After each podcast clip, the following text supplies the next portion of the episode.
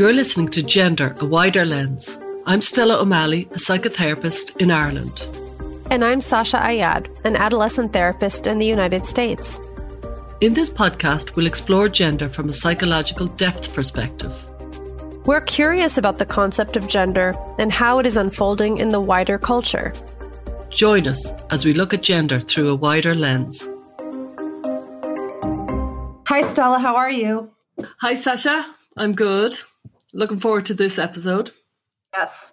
So, we are um, going to try and give an overview of the treatments that have been used for gender issues uh, over the last um, half a century.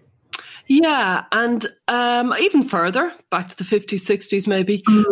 I, I think it's complicated, and there's been a lot of theories and a lot of. It's been always kind of an outlier, I suppose, in the in this world, as far as the numbers were small, and so there was a few experts in the field, and whatever their theories were, seemed to carry the day mm-hmm. in each era. And the more we studied it, I think the more shocked we were as we studied it. Would that be right? Yeah, I think that's fair to say. I mean, we're at an interesting time in history. We happen to be recording this podcast in December of 2020. And there's been a lot more public attention to the types of treatments used in recent times. And it gives us an opportunity to look back and really scrutinize and examine the trajectory that brought us here and whether these treatments have ever had really, really solid foundations and if they've ever been truly justified because now we have way more patients undergoing these interventions. And so there's much more scrutiny on the theory and the rationale behind them. So, shall we start uh, with a little bit of a history lesson, Stella? I think so. In my in my kind of view, the 19th century and the early 20th century, it was repressive for an awful lot of different groups, and an awful lot of different groups really did not thrive. And having gender dysphoria was definitely a group that did not thrive, and they were very much pathologized. They were left in the outskirts. People definitely transit. What's the word? They they did they did transition on some level, but generally quietly. Mm-hmm. And the mm-hmm. I, I, think the first the first actual operation was that 1931. 1931, that's right. And do you know much about it? I think it was in Germany. It was in Germany. Um, I don't know too much about that surgery. It was hard to find information, but I do know that in 1952 Christine Jorgensen, formerly George Jorgensen, was a much more widely known patient who was male to female transsexual and uh, was actually seen as a pretty glamorous figure in, in the public eye. And so I think this is when, um, at the time, what was termed transsexualism really became something uh, with a little more um, public exposure, I suppose. Yeah, and I, I, don't I don't think uh, it was it was very well known at all until mm-hmm. maybe the 60s and 70s it started. Now there was always in history like you go right back and in the 19th century there was a famous Irish woman who became a doctor in England and she lived uh, as as a man even though she wasn't. And so mm-hmm. there are some famous um, people and do we know whether they they maybe some of them maybe um, transitioned because they wanted to live in a man's world, like George Eliot, let's say, the writer. You know, she wrote under a male pseudonym. Some of them actually seem to want to live, without a doubt, as the opposite gender or mm-hmm. sex, whichever you prefer. But mm-hmm. by the time the 60s came in, and the likes of April Ashley was a very famous figure, very beautiful um, trans woman who transitioned in, in the 60s, went to Morocco, I think, in 1972, and actually had, uh, you know, a genital surgery and was very successful. And she was very much welcomed, I think, by the, the British. She was outed and in a, in a very nasty way by the tabloids because she was a famous model. So it was mm-hmm. very, but actually people loved her. And uh, she, she lived a very successful um, life as a trans woman, as a model. And it brings to mind, remember the famous travel writer who only died quite recently, Jan Morris, was another mm. famous trans woman, and mm. she originally wrote uh, when she was a man, and then she continued to write as a travel writer as a woman and lived a very successful life. So that's kind of the 60s and 70s. Now, the theories behind it, the mm. theory behind the whole what is it that makes some people want to live the, in the opposite sex? They seem fairly wild when you mm-hmm. actually to like who's who are these people who are coming up with the theories and that's where i found oh my god i, I had yeah. no idea it was based on such flimsy theories and erratic theories yeah what were you thinking well i mean you you've kind of brought up the public perception of of maybe well-known transgender individuals but i think you're right that behind the scenes when it comes to um, the the medical and psychological theories behind transition, they've always been very controversial. And I'm thinking about, for example, um, Harry Benjamin, who was an endocrinologist, and he was the first person to say that uh, d- the desire to be the other sex is a completely unique kind of illness that is independent from uh, the femininity or masculinity associated with you know sexual orientation. And he saw this as an unexplored field in medicine. And so in the 60s he started to really become interested in this. And at the time he was really opposed by a lot of the psychotherapists and more of the psychologically minded uh, schools of thought which is interesting because that's kind of what's playing playing out right now in the year 2020 but you know um, psychiatrists at the time also had some pathologizing perspectives on why somebody would struggle with their gender. I mean, I, uh, looking back from me, I saw a lot of very homophobic language, sexist language, and theories that. Um, you know, any boy, for example, who has feminine tendencies or feminine interests is somehow um, you know, defective. And oftentimes there were all kinds of theories to blame the mom for her behavior and, and just kind of di- different reasons given why a young man would be quite feminine. And they were pretty pathologizing. Yeah, I, I I noticed that, and certainly a very dark attitude to the mothers is quite kind of a, a very much a theme of the 50s, 60s, 70s view of trans genderism, but also I kind of think people uh, were very fixated on gender roles. So the boys who were very feminine were were definitely viewed quite darkly by their mm-hmm. parents who brought them to the clinics, by the the clinicians who worked with these, and it's really noticeable that it's boys, boys, and more boys. And you think, and I can't help thinking, yeah, girls those days, if they had been, uh, you know, tomboys or if they'd been more intense as tomboys and quite um, in, intense about wanting to be a boy, it would have been smiled upon. They would have been waved along. Yeah, you're fine. But a boy waving his fairy wand and wanting to wear a dress would have been looked very darkly upon in the 50s and 60s. And that emanates in the writing. And it's quite noticeable to me that, like Harry Benjamin, who really is the center, I would argue, of of the movement um, in the 60s and 70s and stuff. Um, he's an endocrinologist. And it's very interesting that he was very interested in what can my profession do with mm-hmm. this. Mm-hmm. Freud, Freud, as I said in another episode, viewed him as a latent homosexual, and yeah. you, you do wonder that he just seemed to want to test his abilities his yeah. own professional abilities. Yeah. And uh, you do feel that some people are very much drawn to what can I do? What's the limits of my my profession? How far can I go? Mm-hmm. And he wanted to transition. Uh, well, the, the mother came to him with a child, and between the mother and himself, they decided, yeah, let's let's bring about the transition of this child. And we never knew what came of that child. There is no follow up mm-hmm. to be transitioned?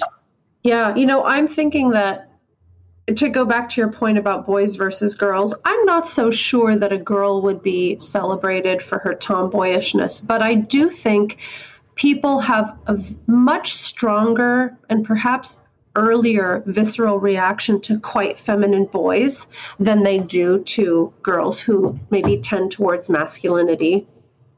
And, and another thing about Harry Benjamin is that for no apparent reason, he just continued to insist there's no psychological way to help an individual struggling with their gender identity. And he had no real foundation for this. First of all, as you've pointed out, he was an endocrinologist and not a psychologist, not a theorist, not a therapist. And that insistence has really carried itself down the ages. And I hear it even today in the affirmation model, which we'll talk about later. But this, there's a very kind of curious insistence from a lot of the medical interventionists that you just can't address this psychologically. So I want to talk about um, John Money as well. Um, he was another endocrinologist who specialized in intersex individuals. So these are individuals who were born with. Oh. I think John Money is a psychologist, but yeah, he was certainly specializing oh, in. sorry. Yes, you're right. Yeah. You're right. Psychologist, but he he worked with intersex people. Uh, he was an extraordinarily unusual person and has, mm-hmm. a, I would argue, quite a dark history and yes. quite a frightening history. Do you want to explore it?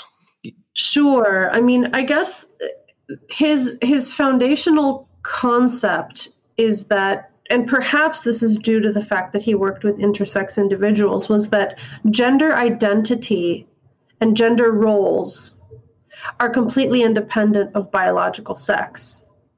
Now, there might be chunks of that that I agree with, but he, you know, spent his career kind of advising families and with children in his care on which gender roles to raise them in.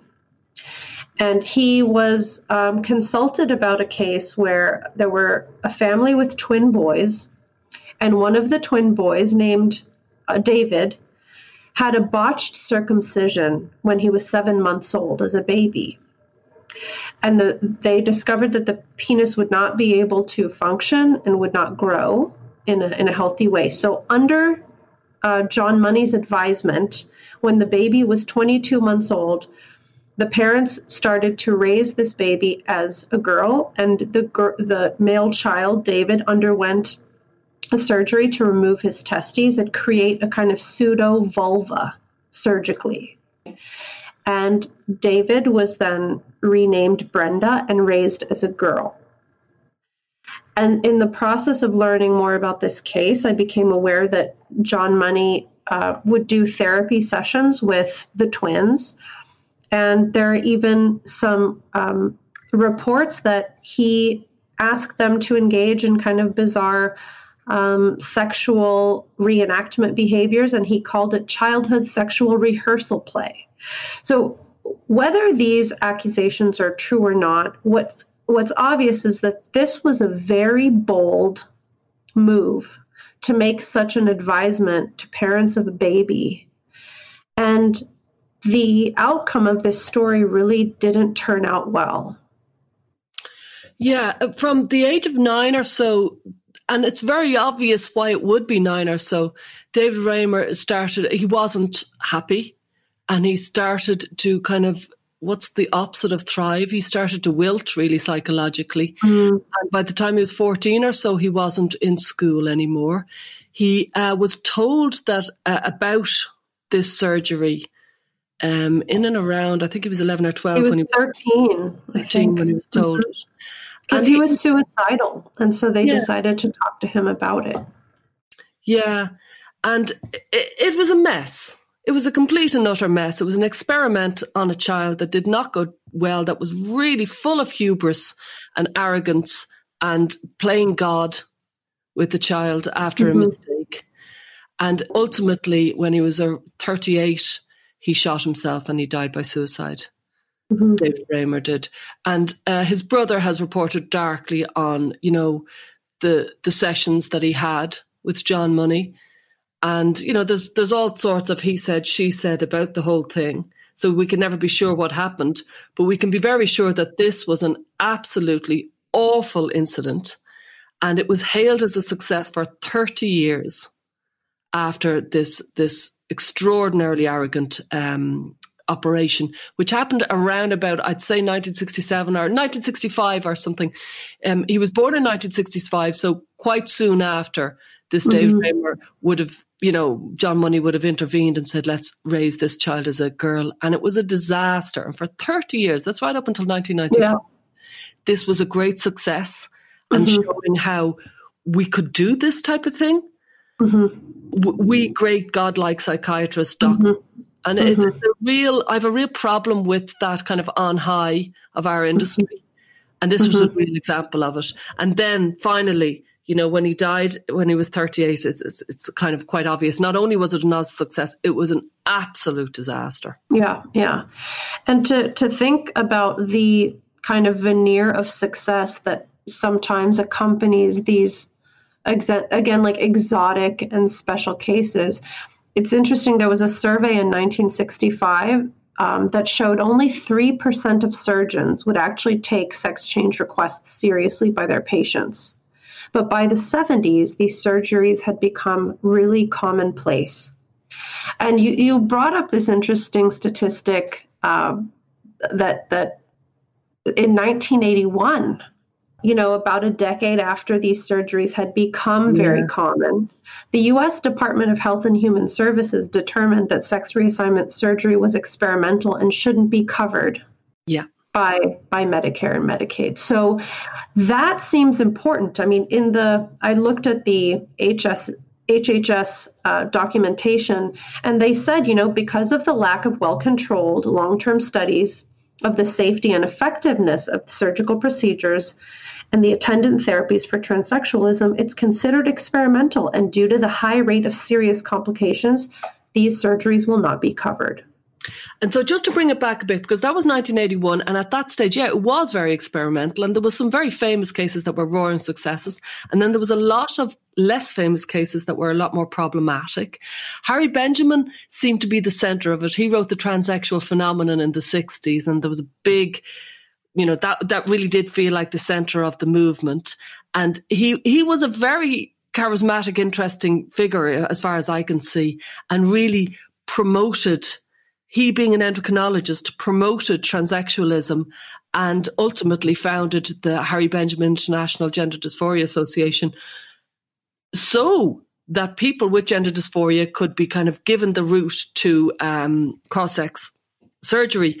And he, he wrote that. And then there's also Robert Stoller, who would be the kind of third high king of the gender movement in the 60s and, and this era, era we're talking about. We're kind of talking about the 50s, 60s, and 70s, where there was kind of a, uh, a push from these uh, three primarily and others to kind of um, to transition and to promote the path of transition.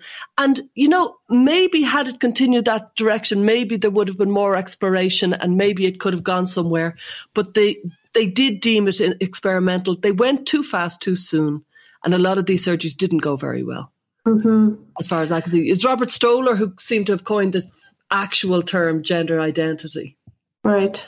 So you're you're saying that they pushed for experimental interventions too soon without really having the long term data. And also, to me, it seems there was a, a, huge lack of conscientiousness about what the, the dangers of these interventions were. And there was a, an extraordinary lack of psychological curiosity about what might be underlying anybody's desire to transition. And there was a dismissive attitude to that. And it was more, but can we do it? As opposed to why would we want to do it? Mm-hmm. And should we do it? And mm-hmm. it was mm-hmm. more like, can we do it? And will we do it? Was was where the questions they were they were kind of dwelling on. And I, I really think that as a result, they they they shaped a lot of of the concept behind, and a lot of people call it true trans, where they really believe that there's certain people who have some sort of identity dust within them. They have some sort of soul of the trans person. And this trans person needs to be helped to transition as soon as possible. Why this trans person exists, nobody knows. And is there any biological evidence that they exist? Nobody has found it. But they believe a concept of there's this small number of people who are truly trans and mm-hmm. they transition. And that concept is still very, very common today, to right to now. And I just think, but anybody who knows anything about psychology would say, but why? Where where are they coming from? What's driving mm-hmm. them? Mm-hmm. Yes, I mean, I think it's it gets a bit tricky because I think the concept of affirmation, which we're going to get to a little bit later, comes from the idea that if there's a born this way sexual orientation, then perhaps there's a born this way transsexual identity or transgender identity, or however, you know, the, the language evolves. So I think that may be some of the more, let's say, generous interpretation of why we have this belief of true trans. And on the other hand, there doesn't seem to be a theoretical foundation strong enough to justify these kinds of interventions.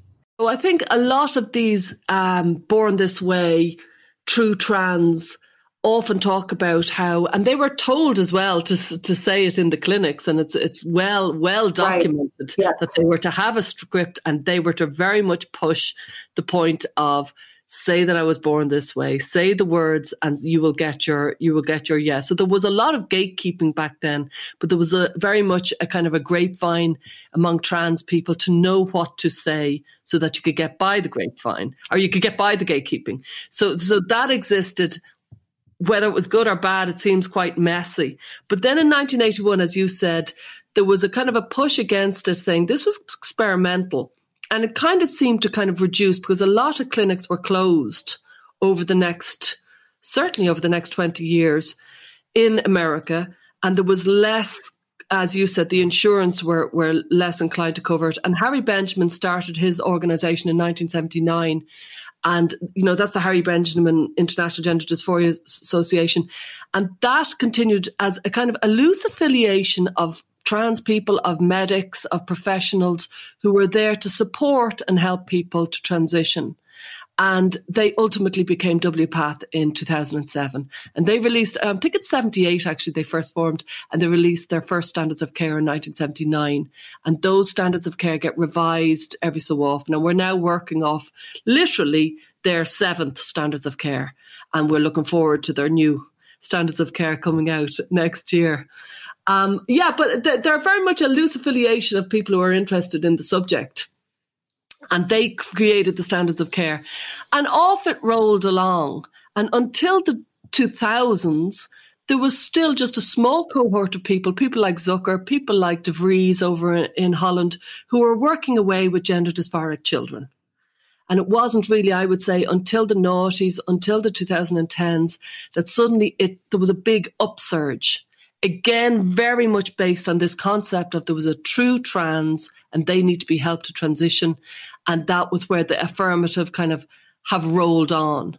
So mm-hmm. we look a little bit about what Zucker has been doing since really the 80s. He's he how many papers has he released? 70s since the 70s he's been working. I think last time I, I was listening to Dr. Zucker in an interview, he said he'd published 130 peer-reviewed publications. He is a true pioneer and um, incredibly experienced in data collection and research on childhood gender issues. So let's talk a little bit about his approach.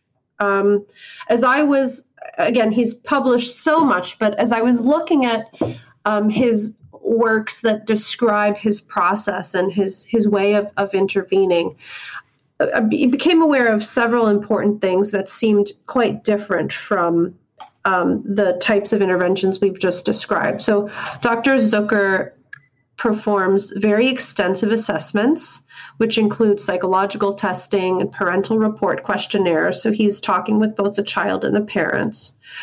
And it seems that, you know, Dr. Zucker believes perhaps that gender identity is alterable based on things like biology, psychosocial elements, um, social cognition learning and other psychopathology that might be happening within a child. So I think he views gender identity as being much more malleable than some other theorists. And I think that's why a lot of people take issue with his work because they decided that he was, again, always based on gender roles. He was almost luring stroke, encouraging stroke, pushing children to become more gender conforming. And people these days, in the eyes of 2020, are thinking, well, why couldn't the boy wear the fairy dress? Why couldn't the girl jump around and in dungarees and climb trees? And it feels very regressive in our eyes. Back then, all all study on transgenderism, all study on gender dysphoria is all based on gender roles. Mm. Well, in a paper that I read, Dr. Zucker, you know, reports that he would also coach parents not to be forceful about things like clothing and aesthetics. So I'm guessing that over his very long career, his methods have probably evolved and changed and adapted. Um, but I do think that you know the focus was accepting the body. There might have been periods where he pushed gender conformity more than other periods, but it seemed like he used kind of naturalistic interventions, which is what he called them, like play therapy and open ended kind of interventions, to help a child come to terms with their body. And uh, maybe at points wasn't so concerned about whether they were highly conforming in the way they present. I think you're right. And he was quite clearly very open to the idea that many of his clients would one day uh, transition. And he was perfectly happy to see any successful outcome. He didn't really mind how the outcome was successful. He wished mm-hmm. for successful outcomes, which was good psychological functioning, seemed to be mm-hmm. his kind of measure. And certainly, I, I did like you know, some of his papers, they were very, very open to what is a successful outcome. And, you know, mm. he looked at different people's successful outcomes and base, he had a very, very broad mind to what mm-hmm. is and what isn't a successful outcome. It's very, very hard for anybody yeah. who's looking at the papers and you think, okay, well, if this person is injecting heroin every day and if they're a prostitute, is that a successful outcome or is it not? If they say they're happy. And like I don't yeah. really know what to say to that. Yeah. You know, I don't know what to say because I think who knows what they'd be without transitioning? Who knows where they'd be? Yeah, yeah. We, we don't know, and so we, we all we can do is tread carefully in all of the studies and all of the you know methodologies there's never controls. There's there's very rarely controls about how would a gender dysphoric person fare if they had other types of support and not the medical intervention piece. So it's really hard to know. And you know dr zucker really acknowledged the the material reality that being trans and having all these interventions and surgeries is it's difficult. So rather than thinking only about this kind of abstracted theoretical idea of internally are you truly trans or not he also took into account the material reality that these transition procedures have an impact and they're not necessarily easy. So i think it's become these days it's almost become uh, impossible to say the truth that it may be objectively better to help a person come to terms with their biology than to send them down this medical path. And I see Dr. Zucker's approach grounded in an acknowledgement of that fact. And it's acknowledging the heavy medical burden that comes with transitioning. Yes. N- nothing more than that. This isn't to do with philosophy or anything else. It's a heavy medical burden that if you can avoid, you would be better. I know Juno Dawson, who's very pro affirmative care and is a trans person. And in her book, she says, if you can avoid transitioning, don't transition for the very same reason that it carries a very, head, a very heavy medical burden. So as Zucker was carrying out his work and he was doing it, you know, extensively in Canada um, with, with Susan Bradley, in fairness, mm-hmm. Bradley was yes. very much a pioneer with them. The Dutch were creating their own kind of world. Yes. And they a huge amount of what we now look at as standard procedure is based on two big studies that came from Amsterdam. One in 2011 was published in 2011, the other was stud- published in 2014. So go, Sasha. Tell me what you know. well, well, you say big. I want to say I want to kind of uh, qualify that with big insofar as they've created a bit of a splash, right? Not big in terms of their their sample size. very small sample size. But like you said, we have derived all of the most kind of commonly used current interventions based on these two studies. So We'll talk about the 2012 study, which looked at a cohort of 70 patients, 70, aged 11 to 17, who were studied um, in the early 2000s. And they had puberty suppression followed by cross sex hormones. So they were assessed twice in this study, one time right before the puberty suppression, and then one time right before cross sex hormones. So on average, they were on hormones for two years, or sorry, hormone blockers for two years for puberty blockers. And um, again, there was no control. So we do not know what would have happened to young people in a similar situation who are given other types of interventions, but not the puberty blockers. We don't know that. But based on youth and parent report, there seemed to be um, an improvement of depression symptoms. Their anxiety and anger were stable. And they used also a body image scale. So there seemed to be um, an improvement in body image, but there was no amelioration of the gender dysphoria.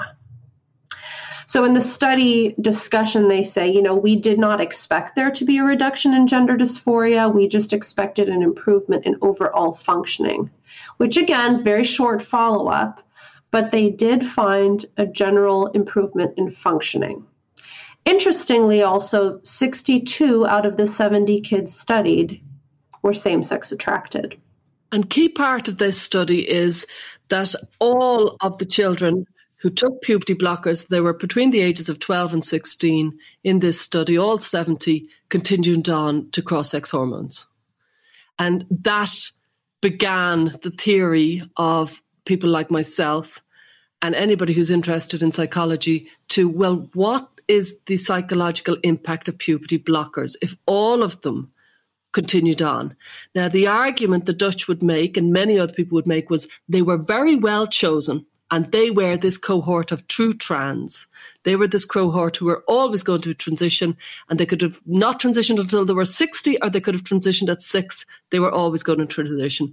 Somebody like myself, who's always interested in our in our inner motivations, um, would be thinking, well, how do we know? How do we know? Because we don't have a control group, so we do not know. And who's to know? Who are these amazing geniuses who can pick these true trans kids because I, I, I know there's an awful lot of concentration about the phrase insistent, persistent, and consistent. And this is considered the way to figure out whether a child is truly trans or not and should take all, all sorts of puberty blockers and cross sex hormones is that if they are consistent, insistent, and persistent, then they um, are showing a sign of of always having this gender dysphoria and therefore they should be better off transitioning. And I would argue anybody who looks at those three words would say, yeah, they're personality traits and some people are not. Some people are gentle. Some people are very inconsistent in their personality and that has nothing to do with their gender dysphoria. Mm. And I just say that as myself, I, I did have my intense experience of gender issues as a kid, by God, I was insistent, persistent, and consistent for over seven years. And I, there was not a chink in my armor. There was, I was so intense. I just want to just point out seven years. Whereas today, Stella, if you were taken to a psychiatrist, you would have needed those symptoms for six months before a doctor could look your mother in the eye and say, I'm confident that your daughter is a boy. But yeah. you had these symptoms for seven years. So continue. I just want to yeah. point out that incredible distinction. You're right. And I still remember the day I looked up the criteria and I saw six months. Six months, for, and when you look at the criteria, just to digress, the, the criteria from the DSM, you know, five out of the eight criteria are based on gender old fashioned stereotypical roles like liking you know, liking the opposite sex toys, liking the opposite sex to play with, like, you know, really ba- fairly basic things about clothes and toys and things like that. Yeah, so where was it? Yeah, so that 2011 study was pivotal because suddenly people thought, oh, we should give these children puberty blockers and then they will be able to transition easier because that means they won't have the big hands and they won't have gone into puberty. And so they won't ever have the kind of physical attributes of the sex that they don't want to be. They will be able to be easier to become the opposite sex. Mm-hmm. Mm-hmm. So the boys who were born boys w- wouldn't become big and broad and angular.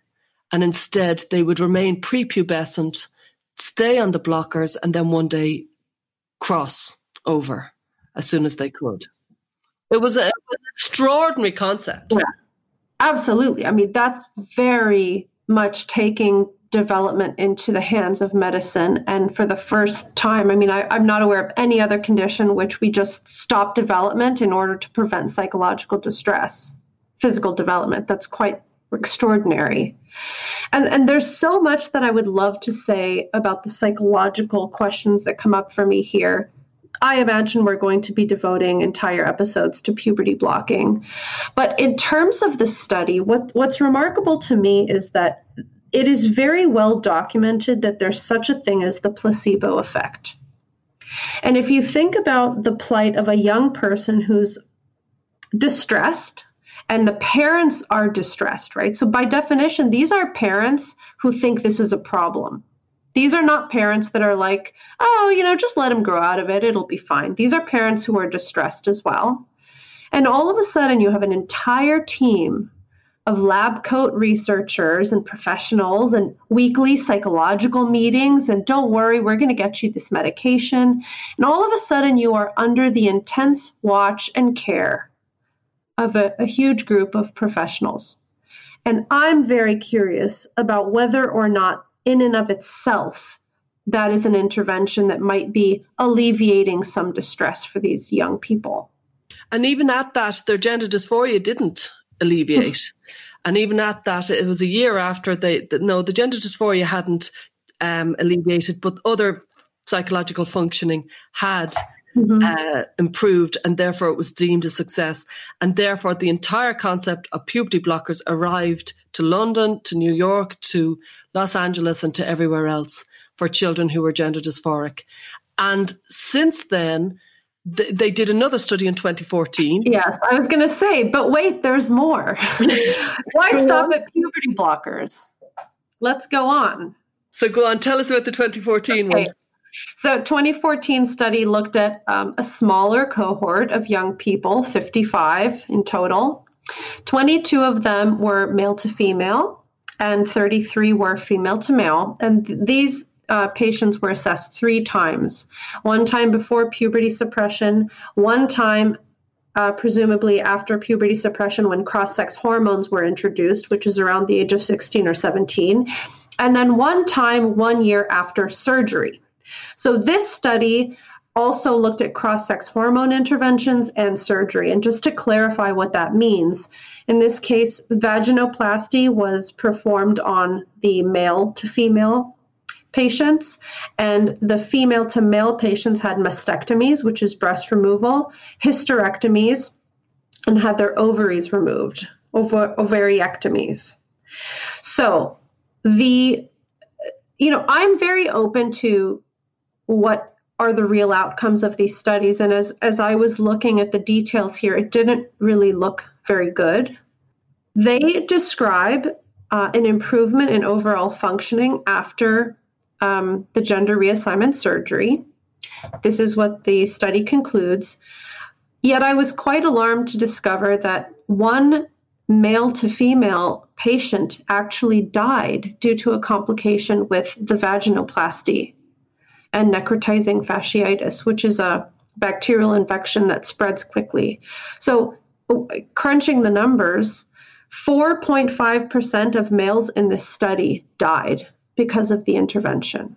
What I found shocking when I found that out was that the, these two studies, the 2011 or 2012, depending on your context, and the 2014 study, which is the one we're talking about here, are considered great successes. And I, I didn't know somebody had died, a child had died in, in, in this study.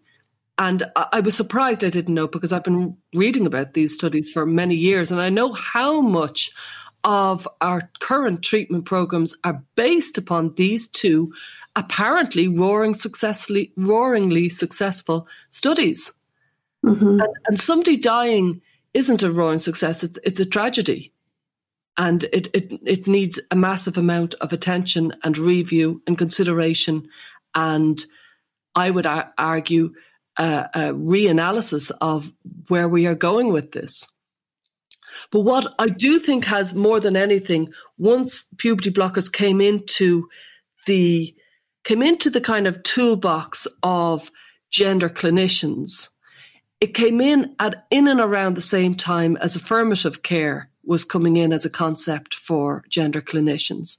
And when you look at the concept of affirmative care, I think it's quite easy to realize that this was a conflation between uh, gay, lesbian, bisexual people and people with gender issues. And so, you know, if you look uh, up until the, you know, in the 80s was, you know, gay lesbian rights, the gay liberation movement. There was lots of different movements, and it was certainly nothing to do with um, gender. It wasn't really considered part of the moniker. In I know in, to, in 1993, the the trans what did they call themselves? They had some very funny name. The trans something or other. They uh, joined the uh, a, a, gay lesbian march in in New York and there was you know there was a bit of a kickoff around that. And they were trying to basically infiltrate and they did. And you know some people were absolutely delighted to have trans people as part of the lgbt because that's what it became known movement.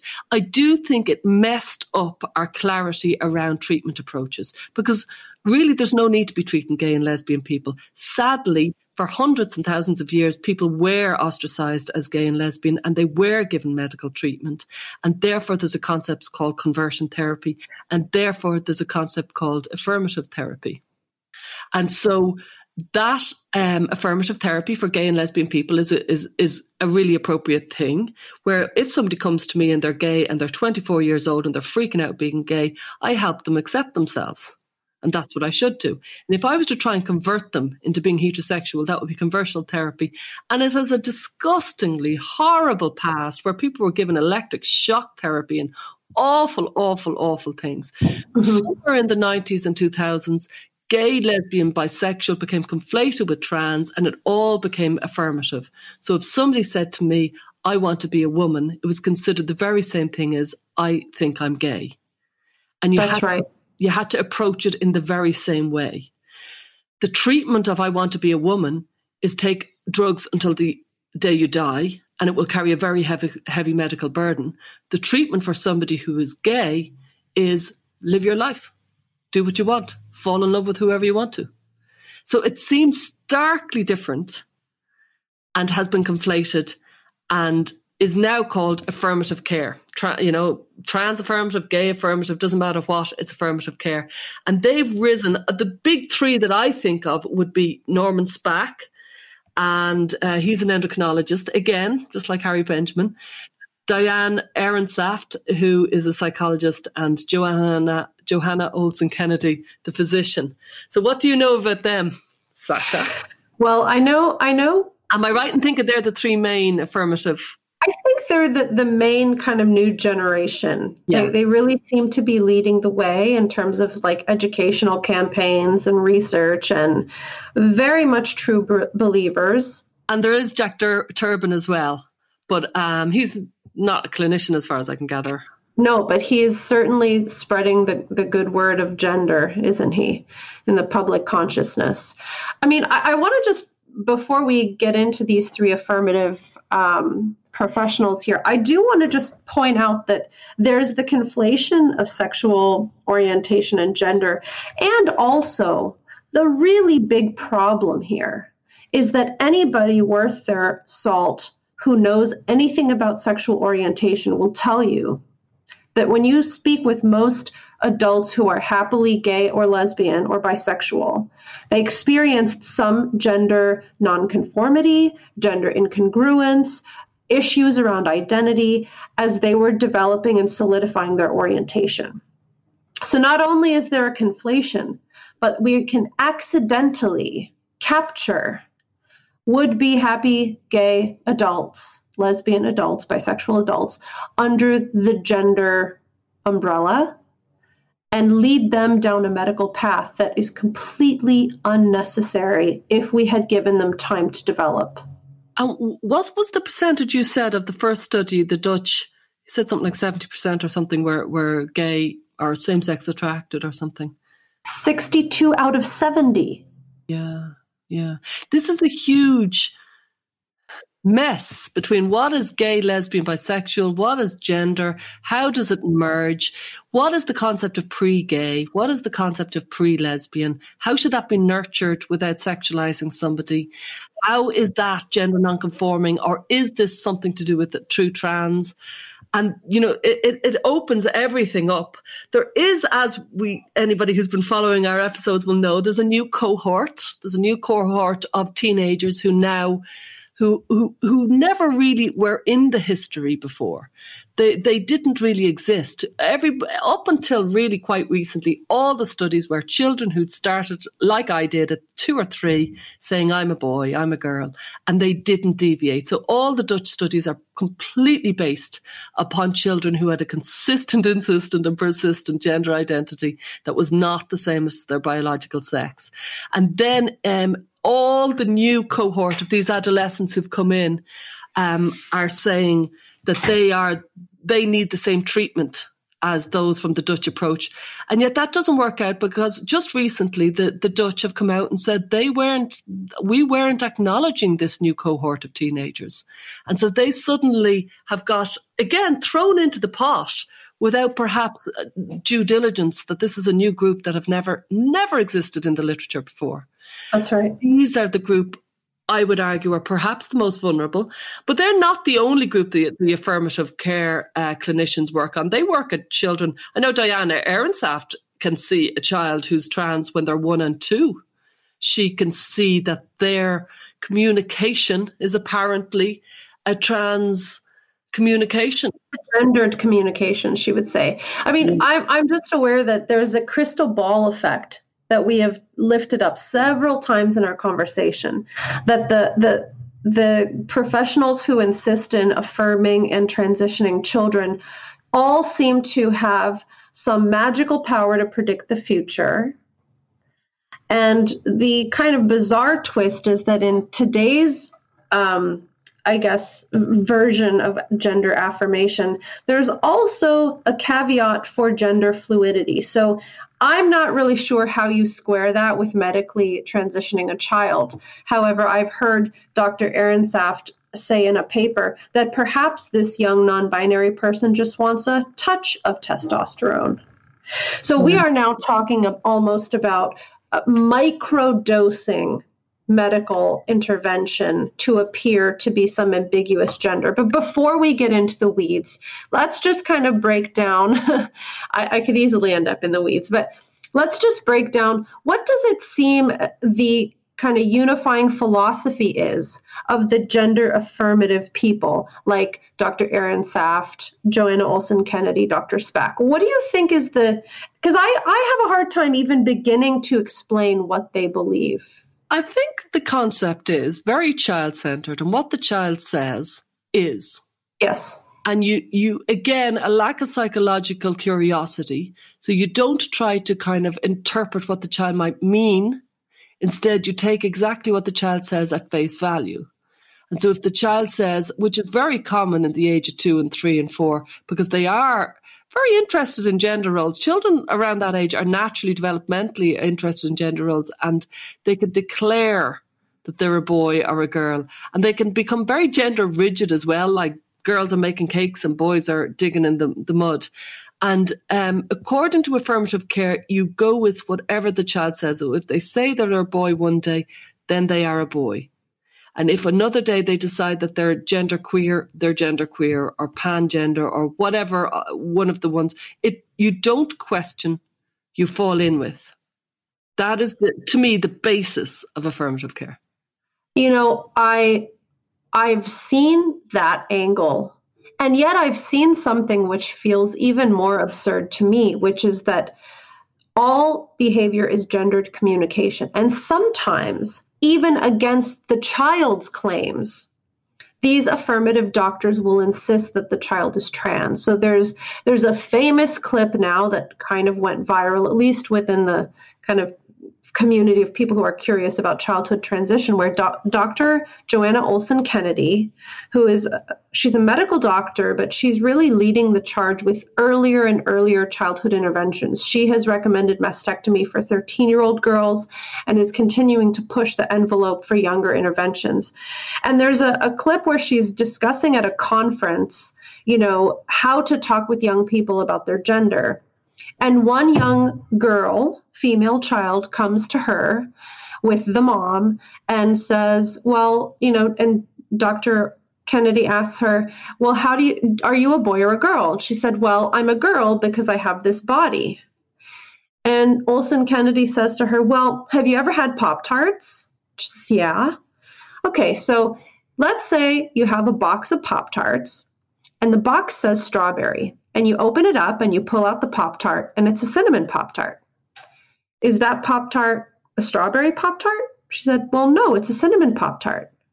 And she said, Then the, a light bulb went off and the girl went, Oh, so really I'm a boy, but my outer my outer shell happens to be a female one, but it's mislabeled just like that cinnamon Pop Tart. Now, I could be getting the flavors wrong. It might have been cherry and apple, or I don't know. But the point is absolutely important for us to just sit with for a minute, especially since we're interested in the psychological elements here.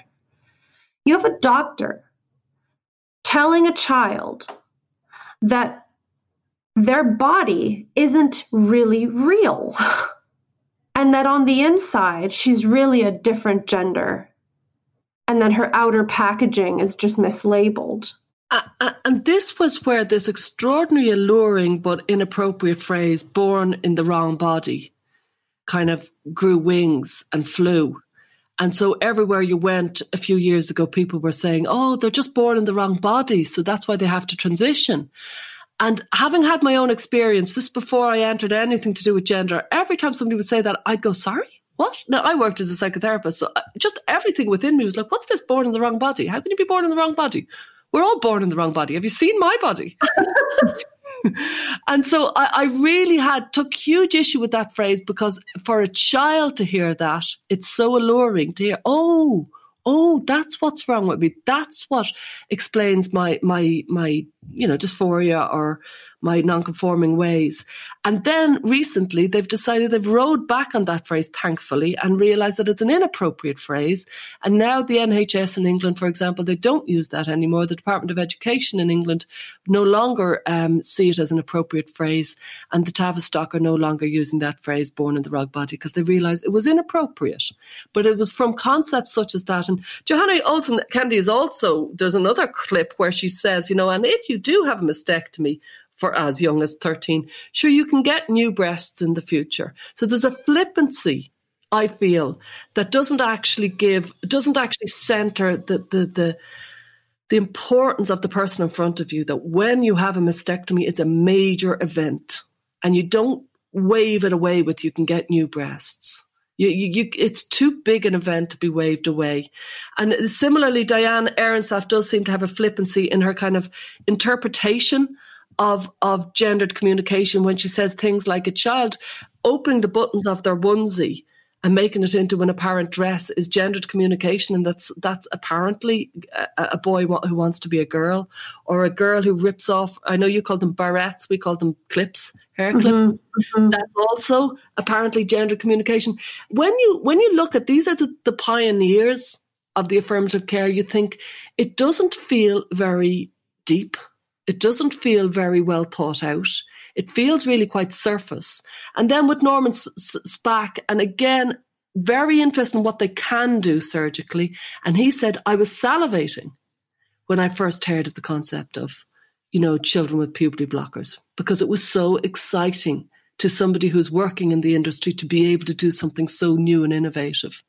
Mm-hmm there's a, a sense that you know being on the forefront of a novel kind of intervention can be an inflating experience for a physician in terms of psychological inflation you get to put your stamp on something new. You're going to have uh, the press reaching out to you all the time to talk about this exotic, fascinating transgender child. And I think there's a very slippery slope towards a hubristic and callous attitude about your own patients. And it's really interesting because it's under the veneer of being this very progressive physician who's standing up for transgender rights and transgender children. And yet, as we explored in the episode today, there doesn't seem to be any indication that intervening early and intervening with such force is going to be beneficial for these children in the long term. And furthermore, the theoretical foundations for all of this seem out there. They seem metaphysical in the worst sense of the word. And it's quite scary, in my opinion. I mean, we're really just putting it out there today. And I, I would love to be able to, to speak in a very balanced manner about this, but these are incredibly serious interventions being performed on children with really no no basis that makes me have any confidence in them.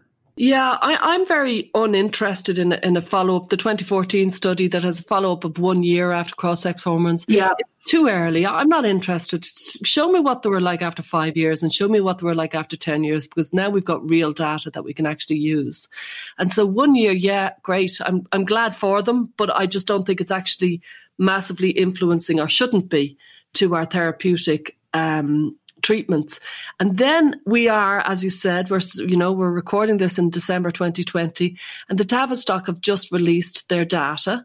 This is a, a, study since, as far as I know, 2011 is it that they started it? Long, long, long time ago they started it, but they only released the data um, a few days ago.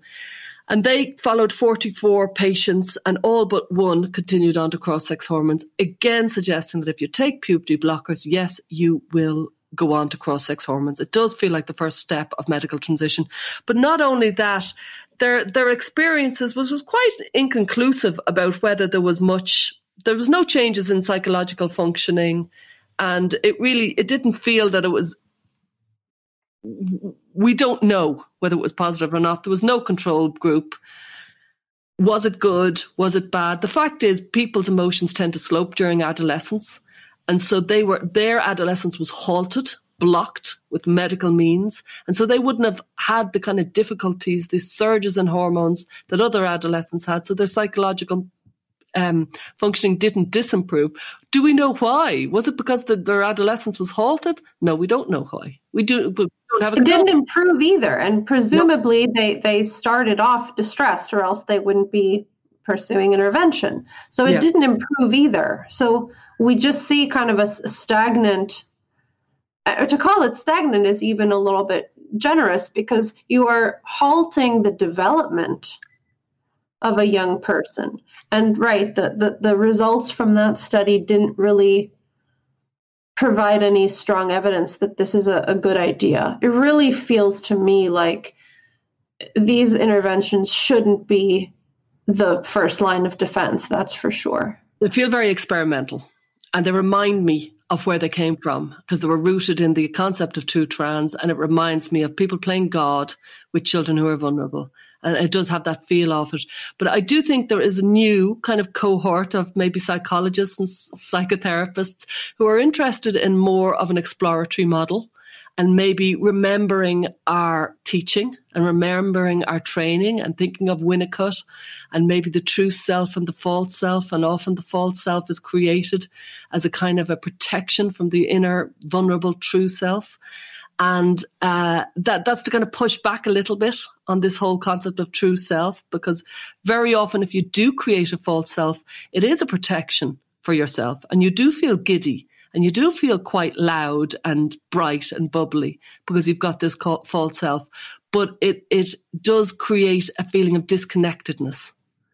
And I do think if we look at actually the psychology, we might get to better outcomes in the long term where people might, maybe perhaps, think I can work with the body I have and I don't need to fall into gender roles. And I reject gender roles. And boys can wear pink dresses and girls can run around and wear their, do whatever they want. Mm-hmm. So we're talking about a new way to imagine working with gender dysphoric people that is neither pushing conformity nor pushing an alteration of the body like a completely different way and i know for me that that is um, a, a model that i work with my patients on. And I imagine we'll dedicate an entire episode to what are the interesting psychological ways to think about these gender distresses um, how do you feel we've done today? We've covered, it feels like a lot of ground. A lot, a lot. I do want to note that a lot of the people who've detransitioned, and we will cover that in the future, they seem to reject gender. They don't care. Yeah. I've got a male voice, I've got hair on my on my job, but I'm a woman and I don't care. And I just, they're so brave and like, yep, that's me. Get over it, world. This yes, is for sure. Yeah. So there might be a freer day ahead where people can women can be hairy and big and broad and low voiced, and men can be squeaky and dainty. or individuals who are feeling distressed about their body might might understand or might be curious that there's something else going on and maybe it's not always about gender to begin with. Thanks for joining us this week on Gender, a Wider Lens. This podcast is partially sponsored by RIME, Rethink Identity Medicine Ethics. RIME is a nonprofit organization dedicated to improving the long term care for gender variant individuals. Visit rethinkrime.org to learn more.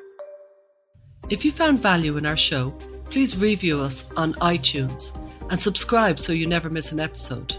And you can follow us on Twitter, Facebook, or Instagram.